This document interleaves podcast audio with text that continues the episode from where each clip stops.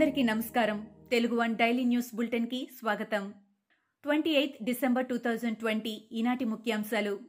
Private కాలేజీల్లో చదివే PG విద్యార్థులకు రెండు వేల ఇరవై రెండు వేల ఇరవై ఒకటి విద్యా సంవత్సరం నుంచి జగనన్న విద్యా దీవెన జగనన్న వసతి దీవెన పథకాలను నిలిపివేస్తున్నట్టు ఏపీ ప్రభుత్వం తెచ్చిన జీవోపై టీడీపీ నేత నారా లోకేష్ తీవ్ర విమర్శలు గుప్పించారు. ఇప్పటికే ఎన్టీఆర్ విదేశీ విద్యా పథకాన్ని నిర్వీర్యం చేశారు. ఇప్పుడు ఏకంగా ప్రైవేట్ కాలేజీల్లో చదివే పీజీ విద్యార్థులకు ఫీజు రియంబర్స్మెంట్ పథకాన్ని రద్దు చేసింది వైకాపా ప్రభుత్వం. ఈ చర్యని తీవ్రంగా ఖండిస్తున్నాను. విద్యార్థుల భవిష్యత్తుతో ఆడుకోవడం మంచిది కాదు జగన్ రెడ్డి గారు అని లోకేష్ అన్నారు. దేశవ్యాప్తంగా సంచలనం సృష్టించిన అంతర్వేది రథం దగ్ధం ఘటన మిస్టరీ ఇంకా వీడలేదు. పోలీసులు దర్యాప్తులో ఎలాంటి పురోగతి లేదు. అయితే జగన్ ప్రభుత్వం రథం దగ్ధం ఘటనను పక్కన పెట్టి కొత్త రథం తయారీపై విస్తృతంగా ప్రచారం చేసుకుంటోంది. సెప్టెంబర్ ఆరున అంతర్వేది లక్ష్మీ నరసింహస్వామి ఆలయానికి సంబంధించిన రథం అగ్ని ప్రమాదంలో పూర్తిగా దగ్ధమైంది. ఈ ఘటనపై అప్పటి నుంచి పోలీసులు విచారణ చేపట్టారు. దీనిపై అన్ని రాజకీయ పార్టీలు ఆందోళన చేపట్టిన నేపథ్యంలో ఈ దర్యాప్తును ప్రభుత్వం సీబీఐకు అప్పగించింది. అయినా ఎలాంటి పురోగతి లేదు. తాడిపత్రిలో ఘర్షణలకు సంబంధించి ఎమ్మెల్యే కేతిరెడ్డి పెద్దారెడ్డిపై పోలీసులు అట్రాసిటీ కేసులు నమోదు చేశారు. దాంతోపాటు ఆయన కుమారులు హర్షవర్ధన్ సాయి ప్రతాప్ పైన హత్యాయత్నం కేసులు నమోదు చేశారు. ఎమ్మెల్యే పెద్దారెడ్డి సహా మొత్తం పదిహేను మందిపై పోలీసులు మూడు కేసులు నమోదు చేశారు. శ్రీనివాస్ అనే అడ్వకేట్ ఫిర్యాదు మేరకు ఎమ్మెల్యే ఆయన తనయులు అనుచరులపై కేసు నమోదు చేసినట్టు తాడిపత్రి డీఎస్పీ చైతన్య తెలిపారు. తెలంగాణలో గత ఇరవై నాలుగు గంటల్లో నాలుగు వందల డెబ్బై రెండు కరోనా కేసులు నమోదయ్యాయి. గత ఇరవై నాలుగు గంటల్లో కరోనాతో ఇద్దరు ప్రాణాలు కోల్పోగా అదే సమయంలో ఐదు వందల తొమ్మిది మంది కోలుకున్నారు. రాష్ట్రంలో నమోదైన మొత్తం కరోనా కేసుల సంఖ్య రెండు లక్షల ఎనభై నాలుగు వేల ఎనిమిది వందల అరవై మూడుకు చేరింది. మృతుల సంఖ్య మొత్తం ఒక వెయ్యి ఐదు వందల ముప్పై ఒకటికి చేరింది. తెలంగాణలో ప్రస్తుతం ఆరు వేల ఐదు వందల డెబ్బై తొమ్మిది యాక్టివ్ కేసులున్నాయి. కర్ణాటకలోని తమ పార్టీ జేడీఎస్ను నాశనం చేయాలని కాంగ్రెస్ పార్టీ ప్రయత్నిస్తోందని ఆ పార్టీ అధినేత దేవగౌడ ఆరోపణలు గుప్పించారు. కర్ణాటక మాజీ సీఎం సిద్దరామయ్య నేతృత్వంలో ఈ ప్రయత్నాలు చేస్తోందని తెలిపారు. అయినప్పటికీ కాంగ్రెస్ ప్రయత్నాలన్నీ విఫలమవుతాయని తమ పార్టీకి బలమైన మూలాలున్నాయని ఆయన ధీమా వ్యక్తం చేశారు. జేడీఎస్ సొంతంగా నిలబడగలుగుతుందని రెండు వేల ఇరవై మూడు అసెంబ్లీ ఎన్నికల్లో తమ పార్టీ కాంగ్రెస్ బీజేపీలకు వ్యతిరేకంగా పోరాడుతుందని చెప్పారు. భారత్లో గత ఇరవై నాలుగు గంటల్లో పద్దెనిమిది వేల ఏడు వందల ముప్పై రెండు మందికి కరోనా నిర్ధారణ అయింది. దేశంలో నమోదైన మొత్తం కరోనా కేసుల సంఖ్య ఒక కోటి ఒక లక్ష ఎనభై ఏడు వేల ఎనిమిది వందల యాభైకు చేరింది. గడిచిన ఇరవై నాలుగు గంటల సమయంలో రెండు వందల డెబ్బై తొమ్మిది మంది కరోనా కారణంగా మృతి చెందారు. దీంతో మృతుల సంఖ్య ఒక లక్ష నలభై ఏడు వేల ఆరు వందల ఇరవై రెండుకు పెరిగింది. ప్రస్తుతం రెండు లక్షల డెబ్బై ఎనిమిది వేల ఆరు వందల తొంభై యాక్టివ్ కేసులున్నాయి.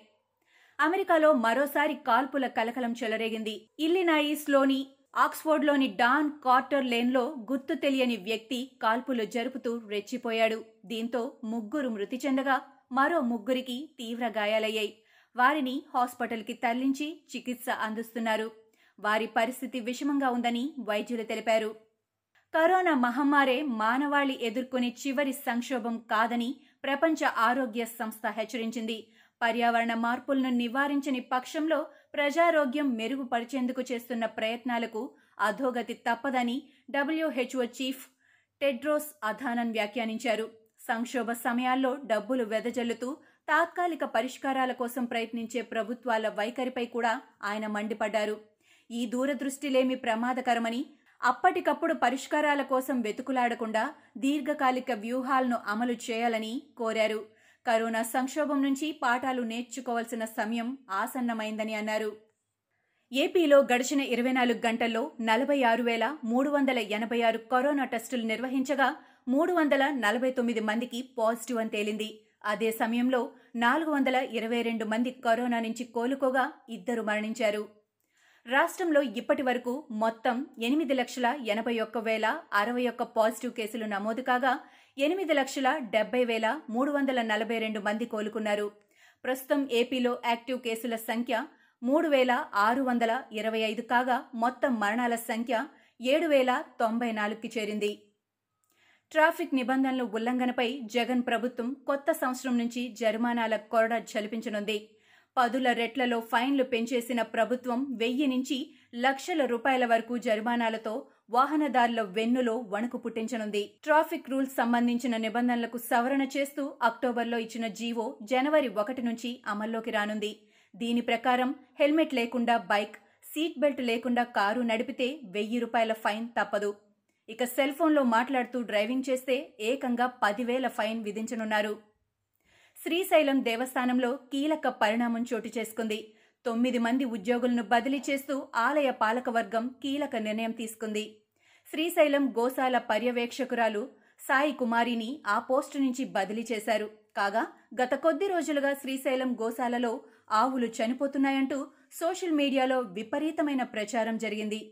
గోవుల విషయంలో తెలంగాణ ఎమ్మెల్యే రాజాసింగ్ శ్రీశైలం ఎమ్మెల్యే శిల్పా చక్రపాణి రెడ్డిపై తీవ్ర ఆరోపణలు చేశారు. రజాక్ చక్రపాణి కలిసి శ్రీశైలం దేవస్థానంలో అక్రమాలకు పాల్పడుతున్నారంటూ సంచలన ఆరోపణలు చేశారు. ఈ ఆరోపణల నేపథ్యంలో గోశాల ఉద్యోగుల బదిలీపై సర్వత్రా చర్చ జరుగుతోంది. గన్నవరం వైసీపీలో మరోమారు వర్గపోరు బట్టబయలైంది. గన్నవరం మండలం గొల్లనపల్లిలో ఇళ్ళ పట్టాల పంపిణీ రసాభాసగా మారింది. ఎమ్మెల్యే వంశీ ఏర్లగడ్డ వెంకట్రావు వర్గాల మధ్య వాగ్వాదం చోటు చేసుకుంది. వేదికపై ఎమ్మెల్యే వంశీ సమక్షంలో ఇరు వర్గాల మధ్య తోపులాట జరిగింది. దీంతో ఇరు వర్గాలకు పోలీసులు సర్ది చెప్పారు. అమరావతిని ఏకకుల ప్రాంతం అని పేర్కొన్నారంటూ సీఎం జగన్పై విమర్శలు వస్తున్న సంగతి తెలిసిందే. దీనిపై నర్సాపురం ఎంపీ రఘురామకృష్ణంరాజు కూడా స్పందించారు. అమరావతిలో యాభై శాతానికి పైగా దళితులు ఉన్నారని సీఎం జగన్ వ్యాఖ్యలు సమంజసంగా లేవని అన్నారు. సీఎం జగన్ గణాంకాలు తెలుసుకొని మాట్లాడితే బాగుంటుందని హితో పలికారు. ఇలాంటి వ్యాఖ్యలు చేసి అమరావతిలో కులాలు మతాల మధ్య చిచ్చు పెట్టొద్దని స్పష్టం చేశారు. అమరావతిపై సీఎం జగన్ చేసిన వ్యాఖ్యలు కనీస పరిజ్ఞానం లేకుండా చేసినవని అర్థమవుతోందని అన్నారు. రైతు బంధు నగదు పంపిణీపై తెలంగాణ ముఖ్యమంత్రి కేసీఆర్ సంబంధిత శాఖ అధికారులతో సమీక్ష జరిపారు. సోమవారం నుంచి జనవరి వరకు రైతుబంధు ఆర్థిక సాయం అందజేయాలని అధికారులను ఆదేశించారు. కాగా యాసంగి సీజన్లో అరవై ఒకటి పాయింట్ నలభై తొమ్మిది లక్షల మంది రైతులకు ఏడు వేల ఐదు వందల పదిహేను కోట్ల పంట సాయం అందించనున్నారు. ఒకటి పాయింట్ యాభై రెండు కోట్ల ఎకరాల వ్యవసాయ భూములకు ఎకరానికి ఐదు వేల చొప్పున పంపిణీ చేయనున్నారు. రాష్ట్రంలో ప్రతి రైతుకు డబ్బులు నేరుగా బ్యాంకులో జమ చేయాలని అధికారులను సీఎం కేసీఆర్ ఆదేశించారు. Tamil super star Rajinikanth Hyderabad Apollo hospital నుంచి ఆదివారం డిశ్చార్జ్ అయ్యారు. ఇటీవల బీపీలో హెచ్చుతగ్గుల కారణంగా ఆయన హాస్పిటల్ పాలయ్యారు. అన్నాత్తే చిత్రం షూటింగ్ కోసం హైదరాబాద్ వచ్చిన రజనీకాంత్ అస్వస్థతకు గురికావడంతో జూబ్లీహిల్స్ అపోలో హాస్పిటల్కి తరలించారు. రజనీకి చికిత్స చేసిన వైద్యులు ఆయన కోలుకోవడంతో డిశ్చార్జ్ చేశారు. రష్యా అధ్యక్షుడు వ్లాదిమిర్ పుతిన్ త్వరలోనే కరోనా టీకా తీసుకోబోతున్నారు. ఆ దేశం అభివృద్ధి చేసిన స్పుత్నిక్ వి టీకాను ఆయన తీసుకోనున్నట్లు ప్రభుత్వ అధికార ప్రతినిధి డిమిట్రీ పెస్కోన్ తెలిపారు. వ్యాక్సిన్ తీసుకునేందుకు పుతిన్ సిద్ధంగా ఉన్నారని ఇందుకు సంబంధించిన విధి విధానాలు పూర్తయిన వెంటనే ఆయన టీకా తీసుకుంటారని పేర్కొన్నారు. ఈ నెల మొదట్లోనే రష్యాలో స్వచ్ఛంద వ్యాక్సినేషన్ కార్యక్రమం మొదలైంది. ఇవి ఈనాటి ముఖ్యాంశాలు. మరికొన్ని ముఖ్యాంశాలతో మళ్ళీ రేపు కలుద్దాం. ఈ షోని క్రమం తప్పకుండా వినాలనుకుంటే మీరు ఈ షో వింటున్న ప్లాట్ఫామ్లో కానీ లేదా Google podcast Apple podcast Gaana మరియు ఏ ఇతర పాడ్కాస్ట్ యాప్లోనైనా సెర్చ్ చేసి సబ్స్క్రైబ్ అవ్వండి. కొత్త ఎపిసోడ్ వచ్చినప్పుడు మీకు అప్డేట్ వస్తుంది. అంతవరకు సెలవు నమస్కారం.